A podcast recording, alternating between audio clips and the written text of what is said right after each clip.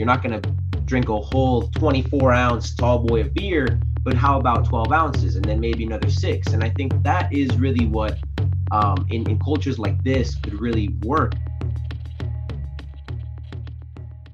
Hey, everybody, and welcome to a new episode of the Cusp Show, the Columbia University Sports Podcast, where we talk about the business of sports with all kinds of interesting people, executives and athletes and coaches and entrepreneurs, which is a little hint preview of what we're going to get into today. Um, and we try to focus on all things that are new, exciting, and disruptive. And I'm happy to be back on a Zoom pod with my partner, Joe Favorito.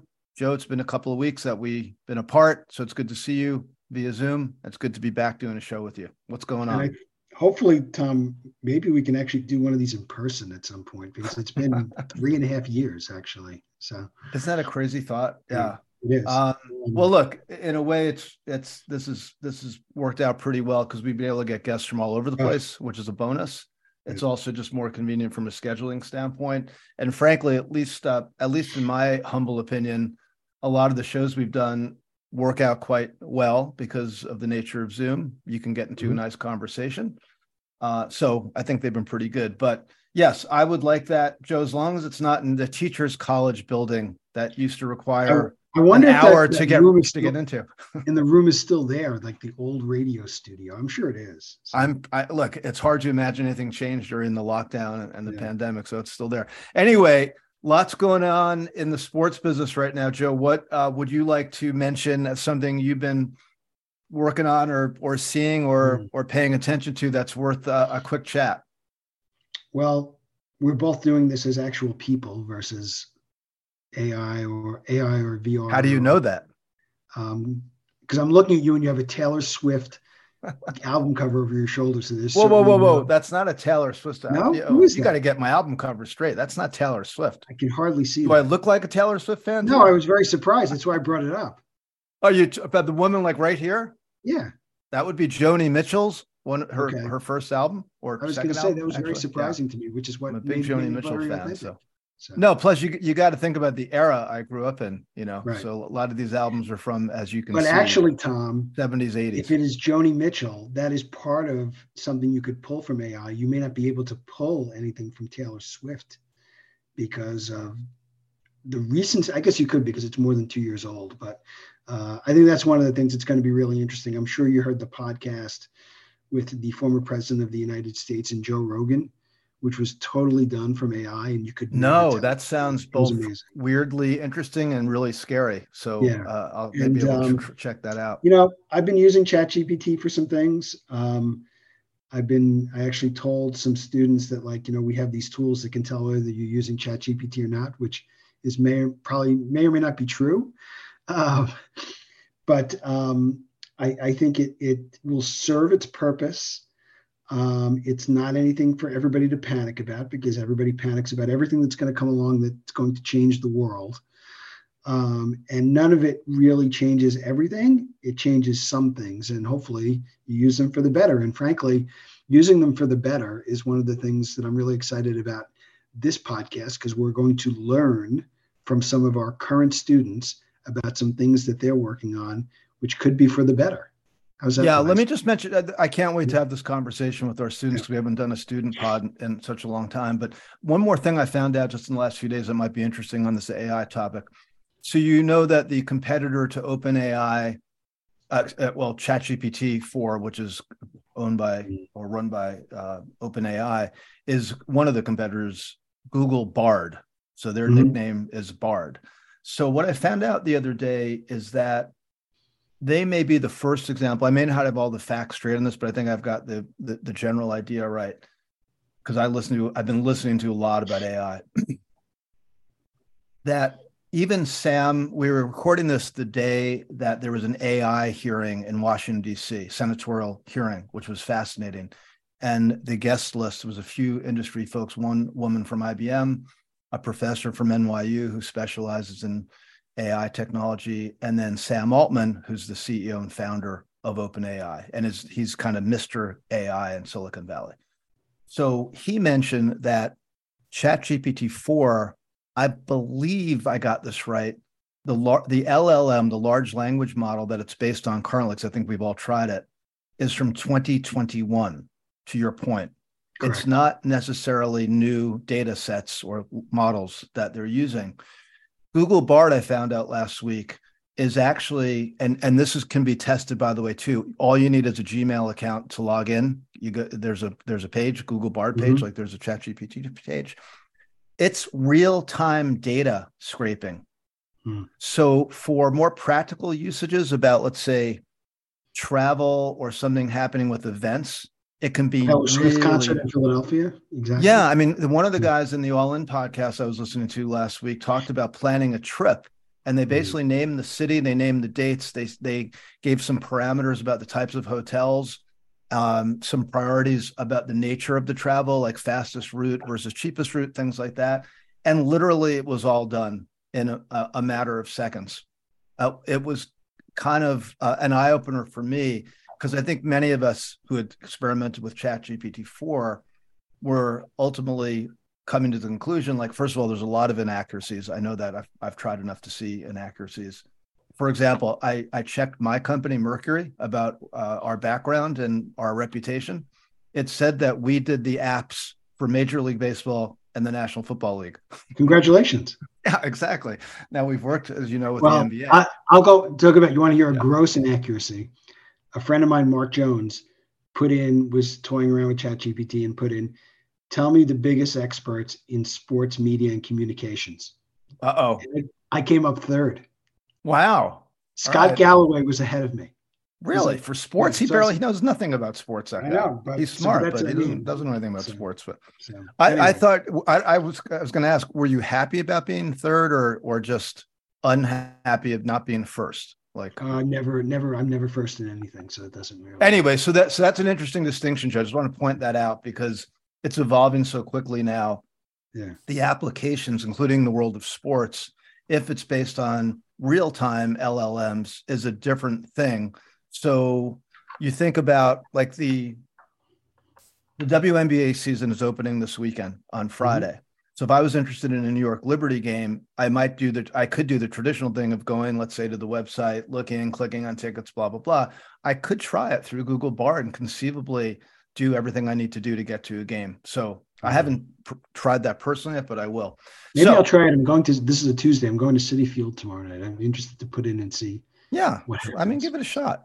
Yeah. So anyway. yeah, just all I would say is just watch out for the inaccuracies. Yeah. So by the uh, way, I, oh, yeah, and Tom, one more thing I want to point out before we get to our guests. We have now reached the continued sports championship winter in New York, where it is now the longest drought in, in the history of New York sports, where none of the four professional leagues have a winner from New York. The Yankees were the last one. Obviously, all the winter seasons are over, but just goes to show you how great New York is as long as you don't want to come and put a ring on your finger.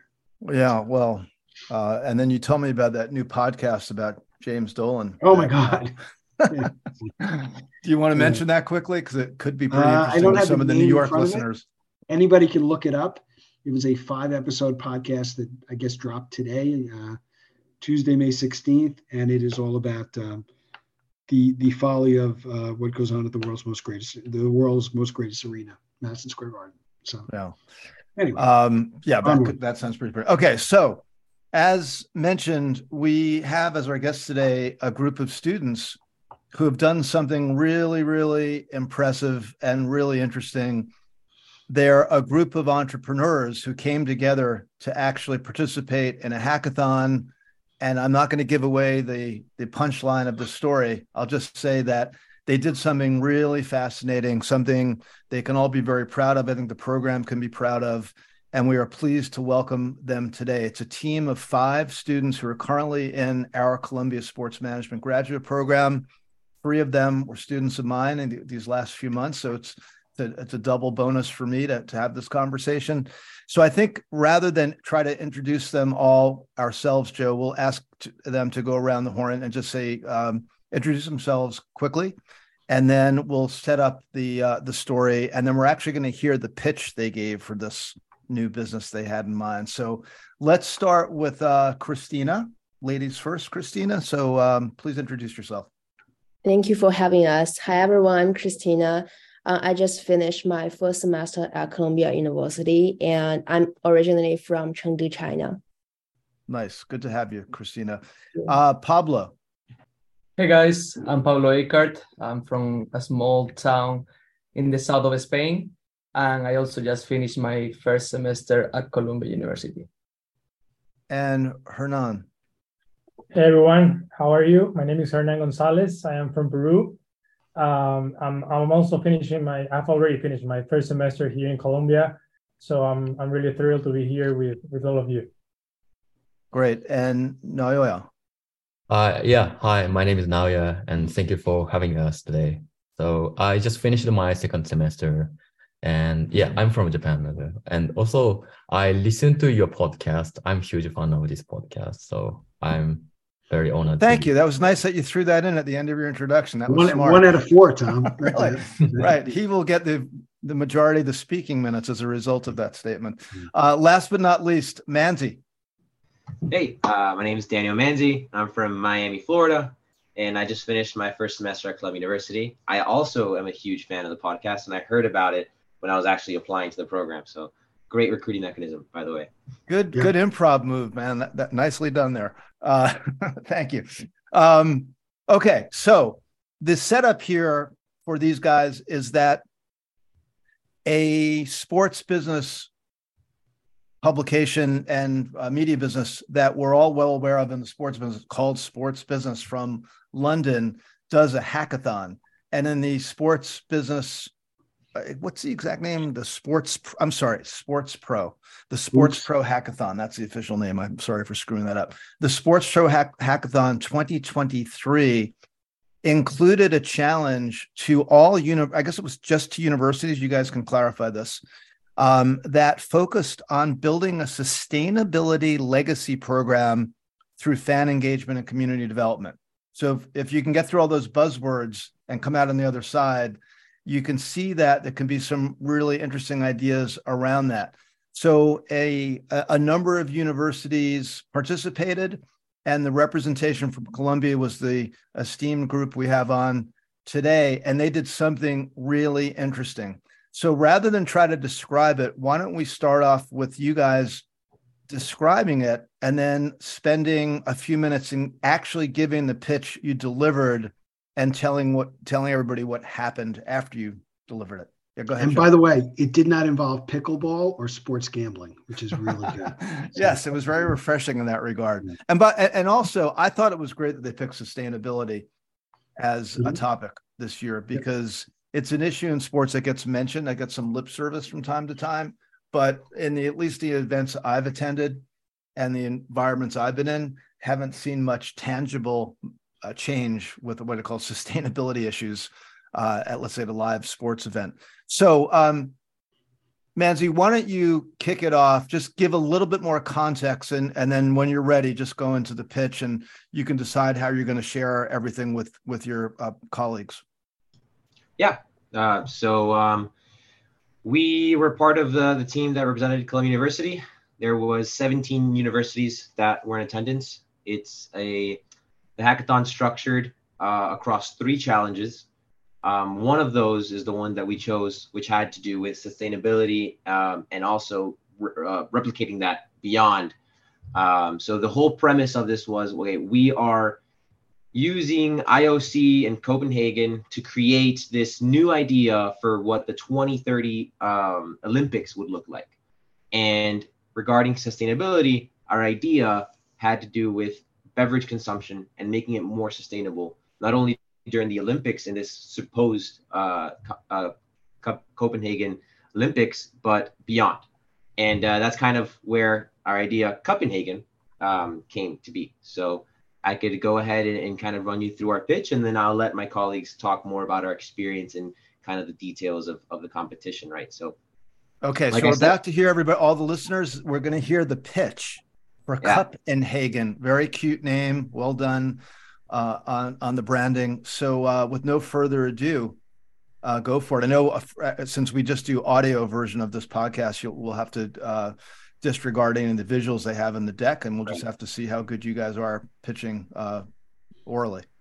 Yeah, I think that's going to be a good test of the, the pitching skills. But um, So, like I said, we are presenting Copenhagen, and our mission is to create sustainable beverage consumption beyond just sporting events. And with the Olympics coming to Copenhagen, we realized that there were two things a problem and an opportunity. The first problem is the current beverage distribution within venues is inefficient, ineffective, and harmful to the environment. It's proven because it takes 1.5 million tons of plastic per year to produce this and 47 million gallons of oil to produce all of that plastic bottles that are simply going to be thrown away by 80% of consumers. But there is also an opportunity, and a large addressable market will be in attendance in Copenhagen. In fact, it's anticipated that in Paris 2024, there will be 600,000 people that touch base for the Olympics. And through our research, we found that 76% of fans buy a beverage at a game. 63% of fans would use a self service kiosk, and 59% of fans would pay more for lower concession times. That's when we knew that Challenge 3 regarding fan engagement and community development was the perfect way to go. And that's when we created Copenhagen, the industry's first reward based beverage refill system. And our product tackles the triple bottom line planet, people, and profit. Through Planet, we focus on RFID enabled reusable containers. They link to a user's app and they track the beverage consumption. Regarding people, there's in-app reward points that accumulate every time the user refills using the same bottle or just attaching it to their account. And lastly is profit. The users are charged on a per amount refilled basis, or they can purchase a daily pass in-app for the days they're going to be in the events. And our, our customer journey is that of a flywheel. And we have our containers that link to our apps that are inter- intermingling with our stations and onward feed each other in a loop. And that's really how we built our business model into a B2B to C business model. And we started off by saying, hey, let's have refill stations, let's partner with Coca Cola, and let's place these around the city. Let's have people consume these beverages with our containers and grow their rewards points and their basis on our in app subscriptions. And as they experience more refill stations, in theory, is you can take this on a global scale. And our market potential shows that. When you're looking at just the highest attending league for sport, just the highest league for each sport, times the average beverage consumption per fan, we're looking at a total addressable market of $1.7 billion. Through our other research, we started asking questions and we said, hey, how do you typically dispose of beverage containers that you purchase at sport events? 57% of people said that they would simply throw it away, regardless of what it was meant to, uh, made out of. And when we asked, how do you typically pay for beverages at sporting events, over 90% of people said it's either card or non contact payments. And they also said over 90% of people said that their biggest complaint for the beverage selling at sports events was either price or waiting time. And what we're doing isn't new. There are three other players in the space. There's Bevy that have innovative dispensing, kind of like a machine at home where you can have sparkling water with flavors and stuff, but it's more of a consumer product at home. There's R Cup, which is more of a reusable containers where once you're done, leave it in a bin. R Cup comes, picks them up, cleans them, and restocks and then turn. And turn takes a step further because you have the same reusable containers, but you're they're tech enabled that has GPS location. So if you were to litter and throw them away, they can actually go and retrieve it. Our business model and our idea is we want to first impact Copenhagen and we aim to create a vast local network within there, expand it into Europe, in the United States, North America, South America, and then further enhance our stations to be able to tell when a container is in a, is made out of sustainable materials or not to be able to then become less dependent on those containers themselves. And the whole idea is let's take this idea from Copenhagen to the world. Thank you. Wow. All right, Joe, I'm going to pretend that we're on Shark Tank and you're Mr. Wonderful and, and you have to respond first. Kevin O'Leary um, is about to so, speak. So be- before we get to um, the cups, I'm assuming that there is something that this could play out to any container, correct? Food containers doesn't have to necessarily be a beverage container, correct?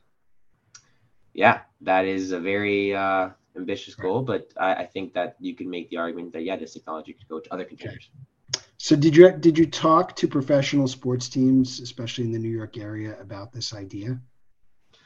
We we didn't because mainly our our our main focus was addressing Copenhagen and trying to get their perspective. Okay. That's good. So so when you talk to teams and I would imagine when you talk to the IOC, they will say, "Why in God's name would we ever do this because we're making a lot of money off the cups?" which is the truth. Now, the reason why I know this is there are three minor league baseball teams that I know of, and I think either Disney or like SeaWorld does it where you can spend an extra dollar and refill your cup, um, but they do it at a loss. So but it's a collect. You mean it's a collectible cup, like you'd bring a collectible cup, but you can't refill it though. You can't bring right. it back and refill it. You're right. not allowed to bring it back and refill it. But but what I've and I've talked to, I actually talked to the Mets about this, about when they talked about all their you know kind of big ideas and what they want to do, and they're like, the beverage companies would never in a million years allow this, because they they their count is based on the cups, and even if it's trackable, they make more money off of selling multiple cups. And I, I am 98% sure that they there are studies that exist that show you are more apt to come back and buy another cup than you are to kind of refill your cup. So we make more money when people keep coming back for more cups. So so did that come up at all about the issue with, you know, this is really nice, but how do we make more money off of this? Because it's all about, you know, how much we make on the per cap. Yeah, and I think to your same point about uh, coming back and buying a cup, we thought, how can we capture more of the consumption? And one of the things that we proposed was charging on a per amount refilled, where you're charging per fluid ounce and saying, hey, listen, you might not want to buy another bottle of Coca Cola, but why not get half of half of your cup? And we can really capture those people that um, would say, hey, I wouldn't buy two, but I'll buy one and a half. And you can't really buy one and a half, but that's kind of mm. the idea behind that. And we wanted to pursue that, but then said, hey, that's one model that we could work. But how can we capture more revenue on the front end is let's sell these daily passes where for 20, $25, you can consume as much beverages as you, as you want throughout the throughout the event that lasts maybe a couple of hours. Um, so those are the two different ideas we had for revenue um, to address that. Joe, I would say let, us come back to that because I want to ask about sustainability as to your to your point about the conflict between desire for more revenue generation and the desire to actually play play out these sustainability ideas. Because every mm-hmm. it's easy to talk about it's hard to do. But let's let's pause for a second and get a little bit more context on in the story. So you guys did this pitch uh via zoom. Like just just tell us the story of how the pitch went and maybe someone else could tell that part of the story. Just share share some of the speaking if you wouldn't mind. So, who wants to talk about how this all came together in the pitch and how you did the pitch? Yes, so, yes, I, I will take that part. Uh, initially, this project was divided into two phases. Uh, the initial phase, uh, as Manzi mentioned at the beginning, had three challenges. Challenge one was a marketing campaign. Challenge two was doing was using the resources already available in Copenhagen and going beyond. And challenge three, which is what we did, uh, was building a sustainable legacy program. Uh, and we based it on fan engagement and community development. Um, so the different universities decided to pick their own challenge. Uh, we went for challenge three and we were the winners uh, of challenge three. That first initial pitch uh, was, we only had 48 hours to do it. Um, and we divided the project into different sections. Um, and then the final day, uh, Manzi actually did a, the pitch for us, and it was, uh, if I'm not mistaken, a four-minute pitch. Uh, so, and that was recorded and was sent to to a sports pro, and then the judges came back to to us with feedback, and they told us that we won. After that, uh, the next step of the of the competition was the final presentation in in London. Um, we couldn't go to London, but that pitch was a little longer. It was seven minutes, and we had the opportunity to work uh, with the feedback that they gave us. And it was Manzi, Hernan, and myself who, with the help of Naoya and Christina, uh, we pitched the the final idea, and it was into a seven-minute presentation. And that was the final pitch, and it was pre-recorded, and then it was like a Q and A with the with the judges. And what happened after that one? Well you want to know the truth or the yeah um, so yes there was some technical issues uh, in their end with basically with audio uh, and the speakers so we could hear them what they what they could ask us but we couldn't whenever we spoke they couldn't hear us Um, oh God! So that was the okay. issue that we had.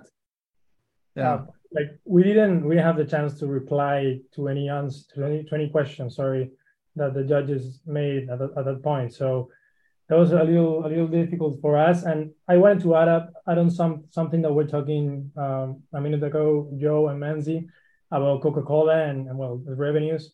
Um, so i'm gonna i'm gonna quote coke's uh, webpage right now.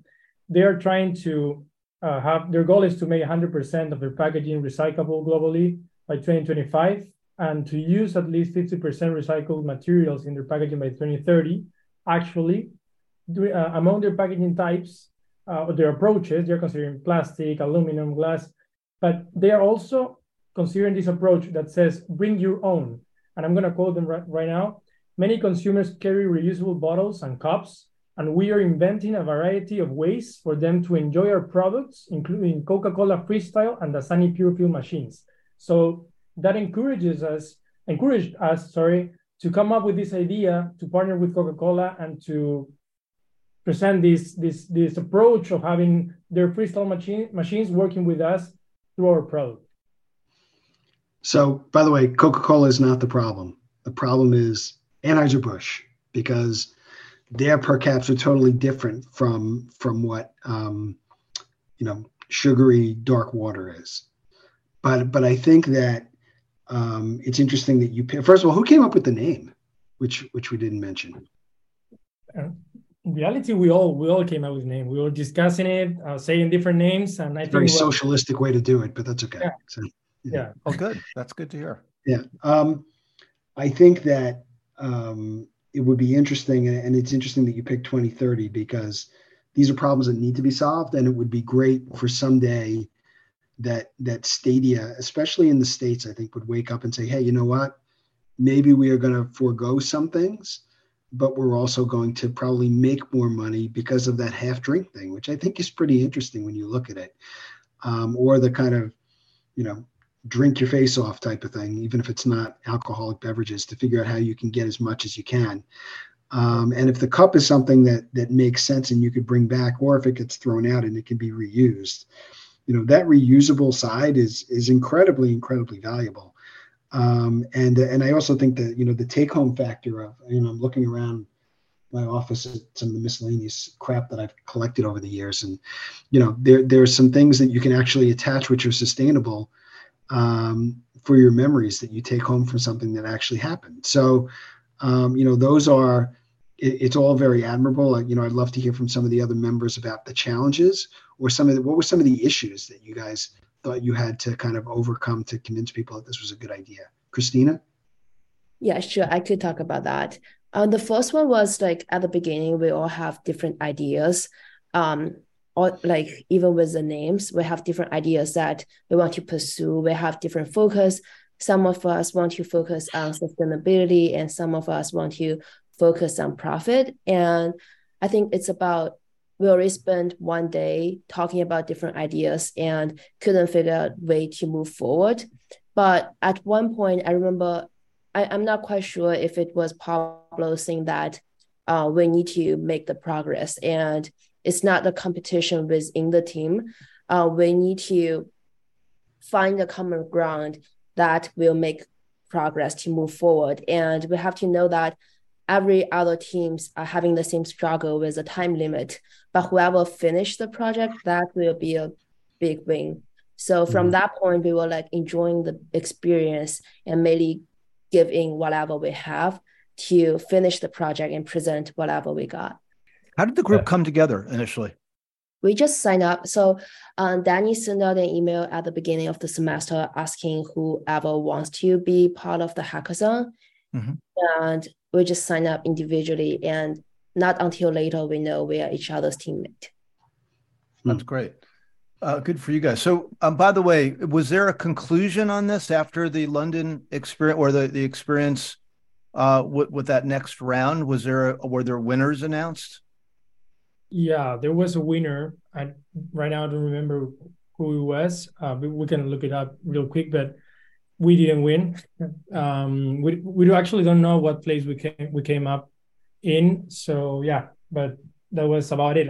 After after we presented, uh, we couldn't answer any question. We didn't really get any kind of feedback, you know. So yeah, basically that was it.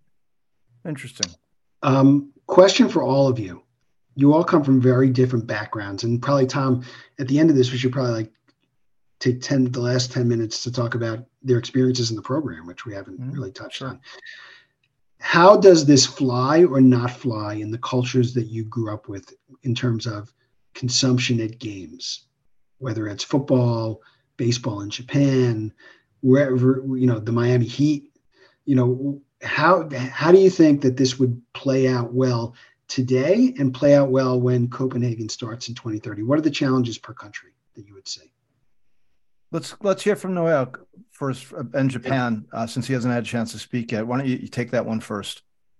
Yeah, I think um, Japan has kind of unique like sporting culture uh, because like people are very polite and like people uh, consider sports as more like um, the place to feel more like unite as a group. So like you know if you go to the baseball place, I think you know people are more united, like chanting together, and you know there are several chants, and you have to remember everything, and you know wearing shirts. It's it's like um, a festival. Um, so yeah, it's it's kind of fun, but I think you know people here in the U.S. people go more like go crazy and go fanatic and very passionate, right? I really love it. So I think you know we have totally different like sporting cultures, and yeah, also like you know um, when we are thinking about when we were thinking about the uh, Copenhagen, uh, we try to understand like as much as possible about like uh, what they have, like what Copenhagen has. For example, like they explain they explain um, their water resource. It's it's a little bit different from like sporting culture, but like they explain like their main resources is water. So they like consider water very important resource. So that is the reason why our idea come up. Uh, so we we would like to utilize the water, and we would like to find a way to coexist with their culture they have. So I think that's very important thing to uh, consider, like to have sports event. So today, are the Yomiuri Giants saving cups and encouraging you to fill them up, or are they taking you, telling you to throw them out? Which one is it? Um, we're gonna throw up. Uh, unfortunately, yeah, we buy there and we just throw away. But um, I think, but it's a little bit. I think, um, in Japan, it's a little bit unique because I think we, um, as we saw in the last World Cup, we have culture to clean up the at the stadium after the game.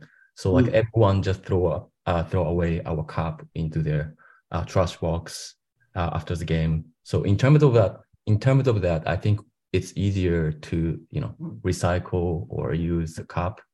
Um, so yeah, I think you know depending on the culture, I I think it's totally different way to do that. Cool, Pablo. I know you're a huge football fan, La Liga fan. What is it like in Spain? Well, um, similar to the US in, in, in a way. In Spain, it's more like a 24 hour festive uh, whenever your team, your home team plays, right? So you wake up in the morning and you go on the streets and start, you know, chanting and drinking and eating. um, and the game may not be until 9 p.m. at night. So you know you can predict how that ends uh, by the end of the day. So that's pretty much the culture of Spain, uh, and it's a little different to to Japan, that's for sure. We don't have a a culture of you know being the cleanest people, uh, of picking up after ourselves or you know throwing away the cups in the trash. Um, so it will be a challenge for for Spain. But as now I just said, uh, mainly for for this for the purpose of this project, we we had to focus on on Copenhagen and their culture as as a country and as a city, um, and that's when we came up with with this sustainable idea. La Liga fans are slobs. That's what I just took away from what I just All said. right. Well, that's one one takeaway. Christina, how how about for you and your experience in sports, China?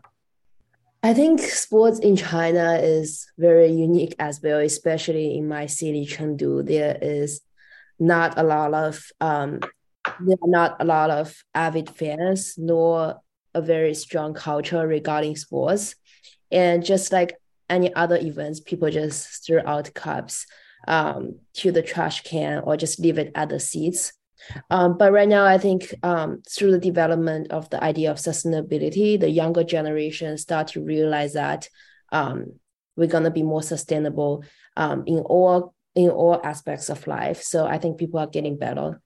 And uh, in this project in Copenhagen, I obviously see the difference between the Western world and China. So that's a gap that I try to make some contribution as well. Hopefully. I'll throw this out to all of you guys um, as we continue the, the kind of uh, different angles on this answer. It's been made clear through a lot of research and surveying that younger millennials and Gen Z, and you guys are kind of right on the cusp of Gen Z and millennials, are way more sensitive to and concerned about climate issues in our world than let's say you know Joe and I would be considered boomers or or, or Gen X below us.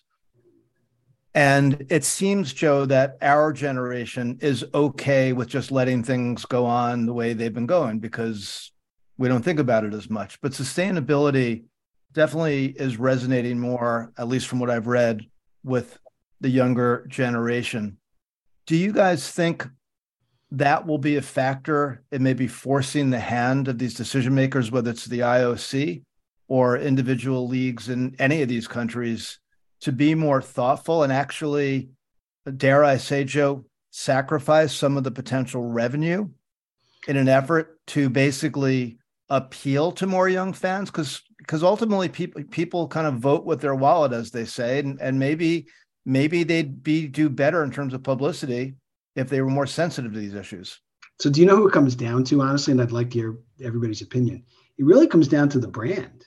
Right. Because if, if Budweiser turns around and says, we want to do this, and it's happened in Australia, and, and I know we're on Zoom and you can't see it. Somewhere in my office, I have a cup that a friend of mine sent me from Australia that actually lights up when the cup when the drink gets low, and you know to go refill it again.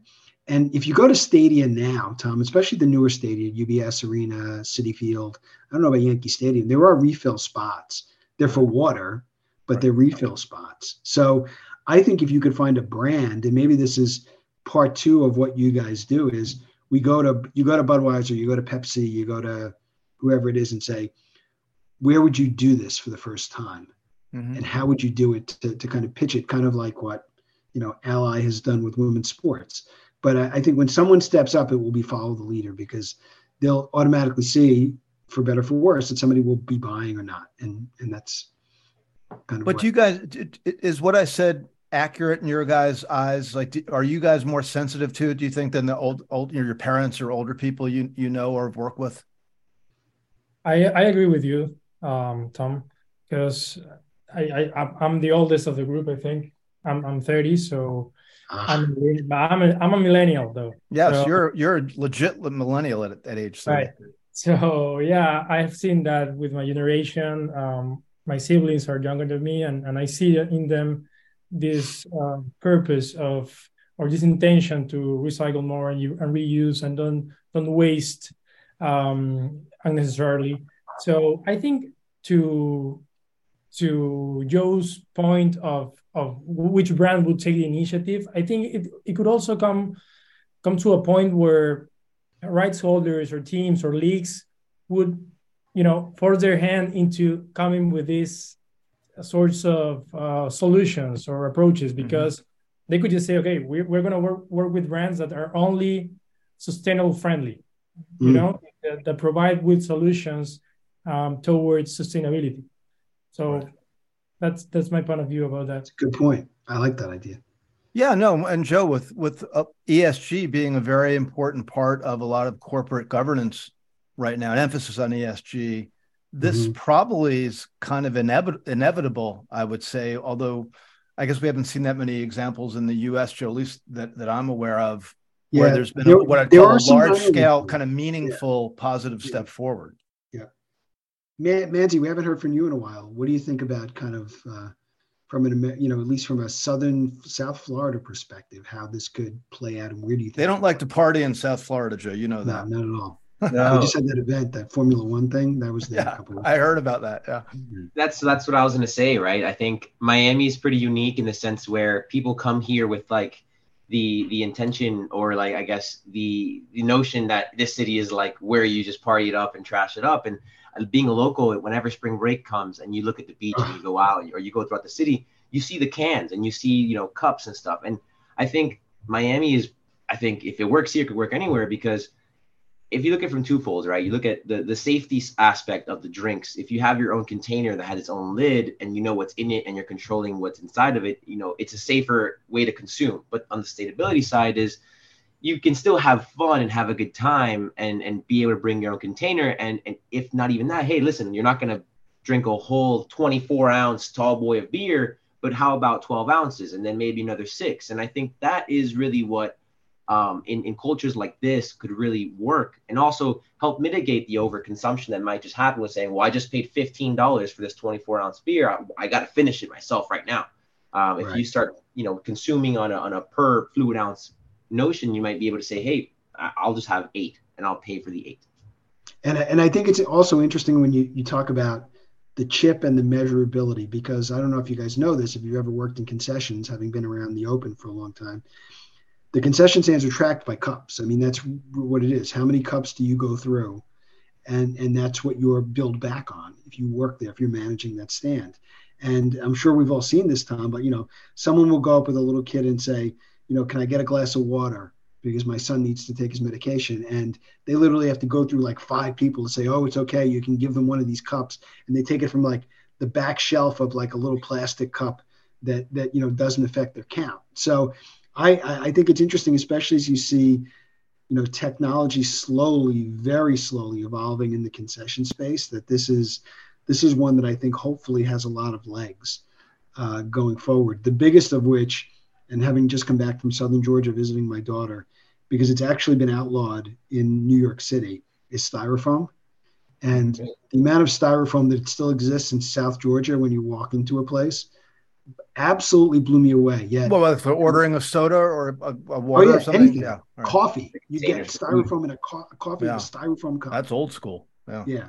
And and the only reason this this hits home with me, and then we can move on, is my daughter did AmeriCorps for a year, and literally she worked for the Hackensack Riverkeeper, and I went and did cleanups with her, and saw I can't even tell you the amount of Dunkin' Donuts cups that washed up on on rivers in northern New Jersey but to the point now, and I, I kid you not, I walk around Manhattan, and if I see stuff, I start picking it up off the sidewalk, and people look at me like I'm crazy. So yeah, I just thought of another angle that makes us even worse in a lot of stadiums. And tell me, tell me if you guys have seen this too. And I, I believe it was pre-pandemic, maybe one of the last times uh, before the pandemic that I'd gone to a game. I think it was maybe Yankee Stadium. I still call it, still called Yankee Stadium, right, Joe? Um, it is name, yeah. When I ordered a beer, which of course was outrageously expensive, I don't know, nine dollars, I want to say, for a bud or something like that. Yeah. But you know, you're at a game, you got to order a beer, and they don't give you the bottle, plastic bottle. They take the plastic bottle and pour it into a plastic cup because I think they're worried about people throwing the bottle onto the field. 100%. So we've we've done two bad things in one transaction.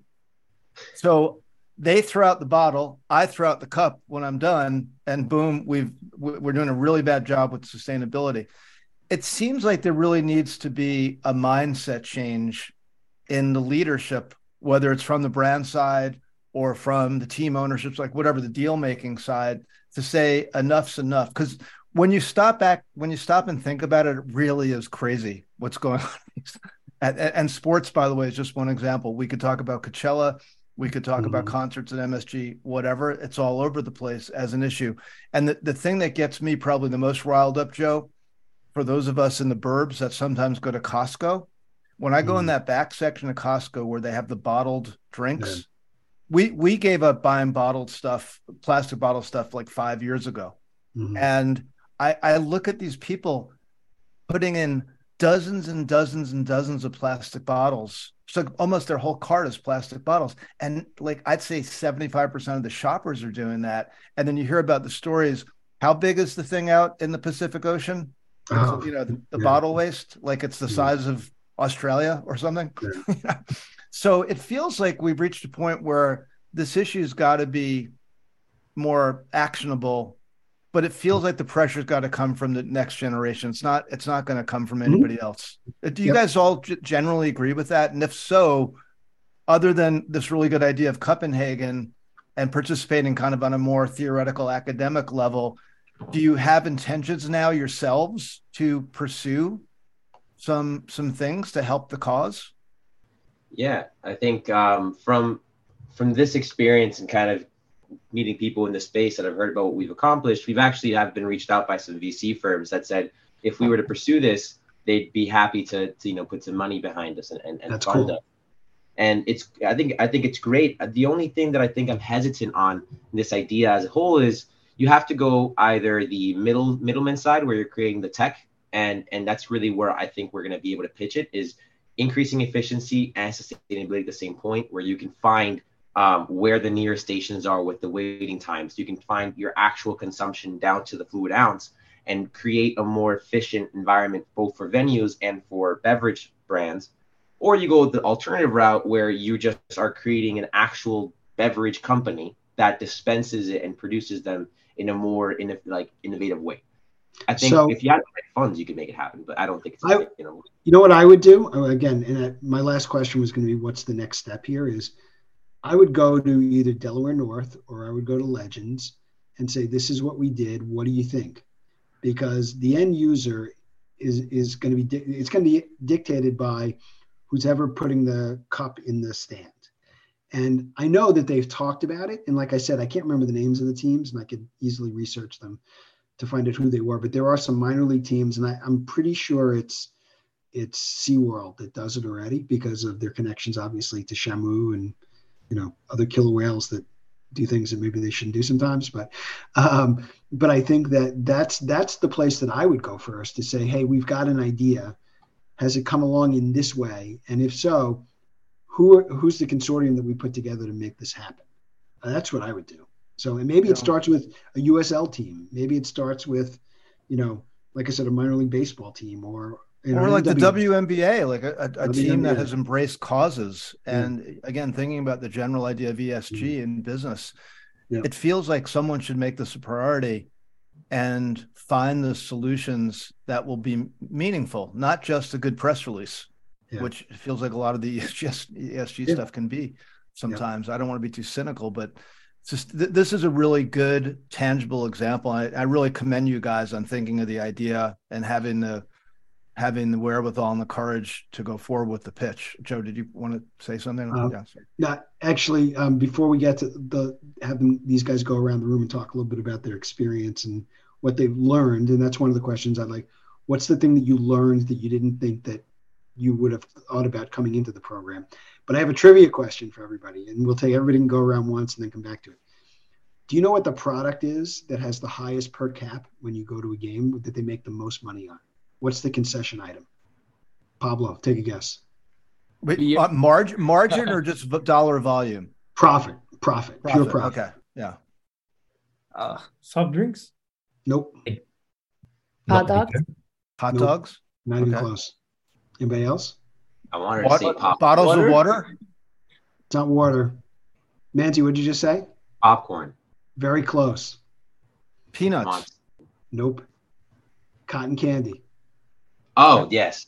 Absolutely. Yeah. Less than one penny to make a seven dollar bag of cotton candy. Really? Wow. All that it is is, is water and sugar. Joe. Wow. Excellent. That's from my USTA days made yeah. more money off cotton. Although it's not like you see a lot of people eating cotton candy at, at, at this point in history. In, but in you do opinion. if you if you go to baseball games, you do, or you go to Madison so. Garden. Yeah. So. It's, it's it's it's literally like taking a spoonful of sugar and putting it into That's your mouth. Yeah. And they don't even give you the hat or the stick anymore. Anyway. Right.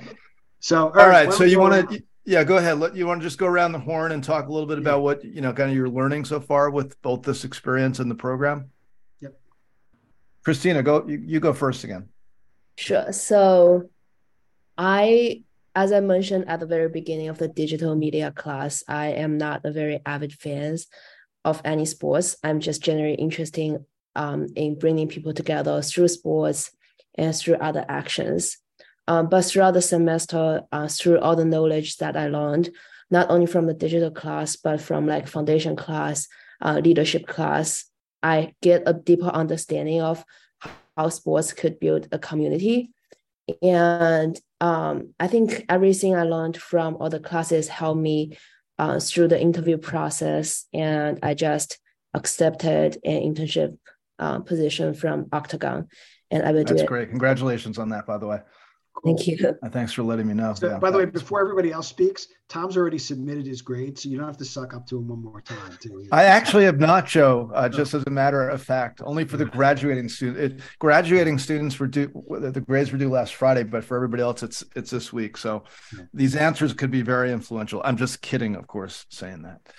Um, thanks, Christina. By the way, do you want to just quickly mention the other entrepreneurial thing you're doing? Because Christina's doing something really amazing, Joe, that you probably never heard about, but just give a, a brief overview of that, Christina.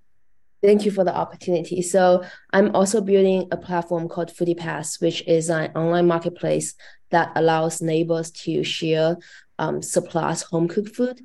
So if you couldn't finish what you made, um, instead of throwing to the trash, you could sell that with a lower price to people nearby you. Uh, we are doing it uh, in New York, New Jersey, and Long Island City. Um, really? Yeah. Um, there are a couple hosts near Columbia University. Uh, if you ever have a chance, check us out. Thank you. Yeah, Joe, it's called Foodie Path. That just the spelling is F O O D I E uh, path, correct? Yeah.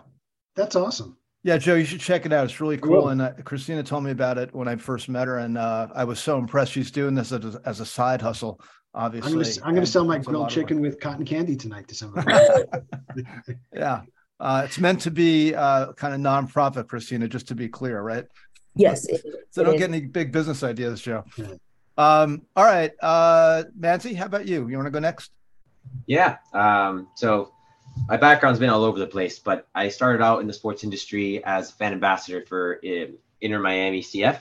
Um, and being able to see it from the fan perspective and then getting into the program, learning a lot about just the business as a whole. I, I now look at at sporting events when I go to them at a whole different level. And then after doing this project and this hackathon, I'm looking at like how people are consuming their drinks. I'm sitting there, I'm like, this is a lot of drinks. I never noticed how many people get all these cups. And like it's just it's in your face now and you kind of can't unsee it. And it's um right. it's really cool. And I think it, I'm really glad I'm in the program. I'm, I'm, I'm in one semester. I feel like I've learned a, a, an immense amount of information. So, um, and it, and it did help 100% in, in this hackathon. I don't think that we could have done this hackathon just being, you know, five people that like sports. You definitely have to be in a program like this that allows you to be able to speak to a, a really finite level uh, of the sports industry. Nice, thank you, Naoya.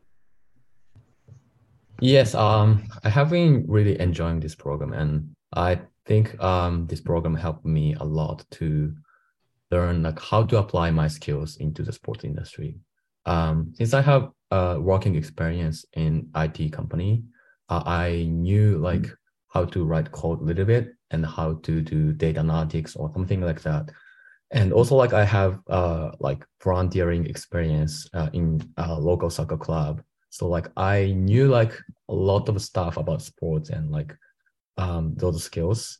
But since um, I got into this program, like I have been learning like how to apply my skill in the sports industry. For example, like I took like BI class this semester and like business intelligence class and which is about data analytics and visualization of like data and to get insight from the data.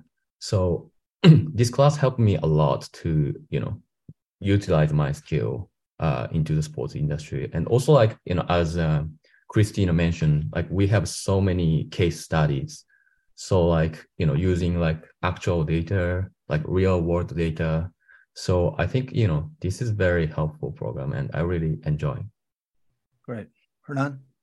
Yeah well i'll leave Pablo for the end because we all want to hear what he has to say. So right so yeah, well, I've I'm I've been a really huge, huge fan of sports since I was really uh, like four years old. I think I think I play at a collegiate level, uh, semi-professional soccer as well. But I think this program helped me so far has helped me so far understanding sports from another perspective beyond just teams or leagues, but also to understand how rights holders think, agencies, and other key stakeholders in the industry, um, how important analytics and data are for sports is incredible. Uh, I've, I've learned so much about that during my first semester. And, um, and to the to Manzi's point, last time we were in a in a in a NYCFC game. Uh, we went we, we went there with a with another cohort as well, and everybody was watching the game. And I went walking with Mansi just to see the concessions and to see how people acted uh, throughout the stadium, to see infrastructure, to see how things work out during the game beyond just the game. You know, so I think that's the main the the main thing I've, I've, I take from my first semester in the program, learning about sports from others other perspectives. Uh, so yeah, basically that. Right. Last but not least, Pablo. Yes. So similarly to to Hernan, uh, I also grew up playing sports. I was a tennis player all the way through college, and I graduated not too long ago in 2021. So um, for two years, I went back to Spain and started working in, in the beverage industry actually which is funny uh, since we are talking today about the, the Copenhagen project that we did. Um, but talking more a little bit about the program, I don't want to repeat what this uh, guy said, but I think the, the most important for me is all the events and all the opportunities and all the connections that this program offers has been the the biggest learning for me. Um, again, this event, uh, majority of us joined in, in January and we didn't know what it was. We just signed up, we participated, and we got a, a really rewarding experience out of it uh, and great relationships out of it as well.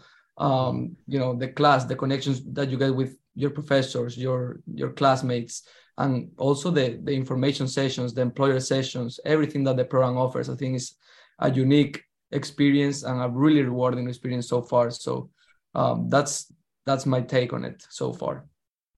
Excellent. Great.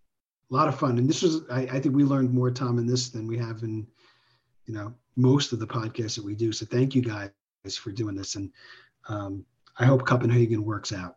I really do. So thank yeah. you.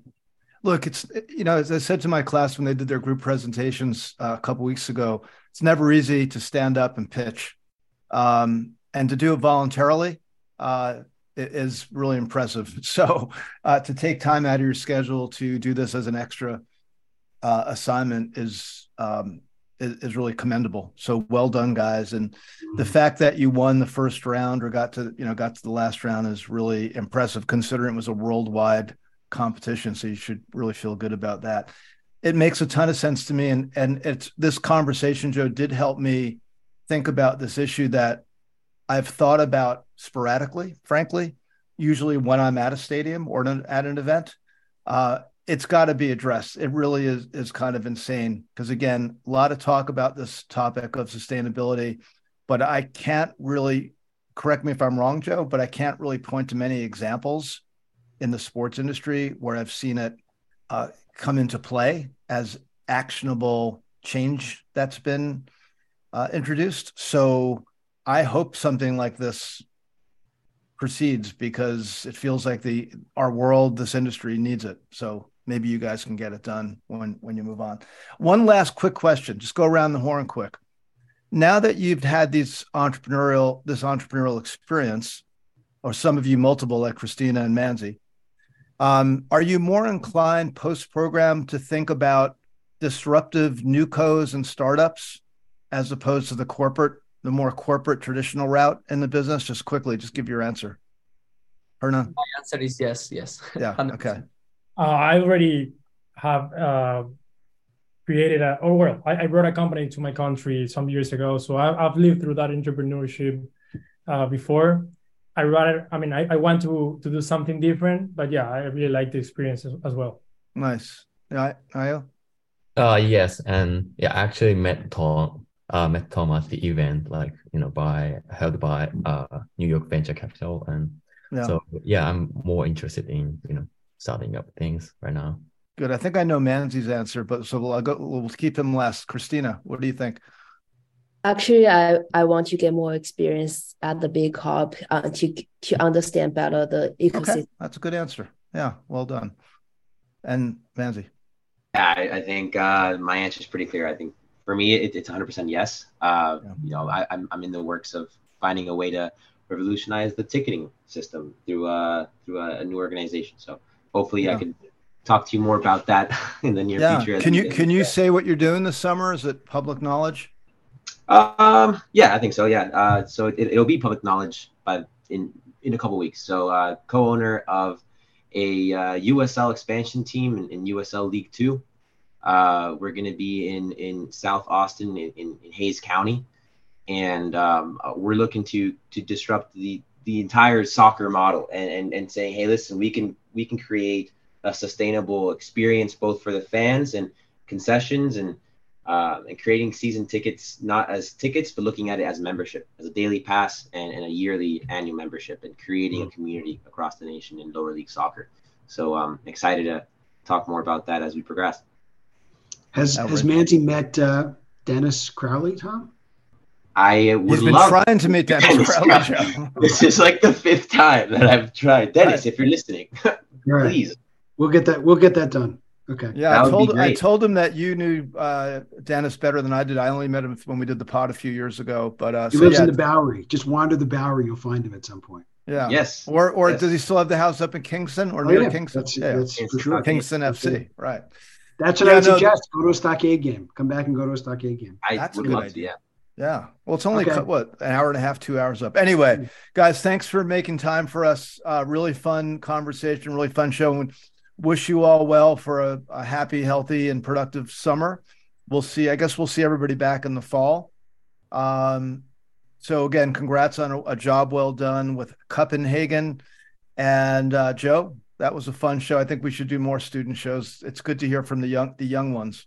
We absolutely should because we learn more in these shows than we do. Especially on these subjects that I think are maybe a little yeah. bit less interesting to some of the older folks in the business. So, um, anyway, well done, guys. And we appreciate everybody listening. If you have any suggestions for guests, shows, topics, whatever, Joe and I are all ears. You know, you can find us easily in the socials. And um, thanks everybody for listening. And we'll see you on the next episode.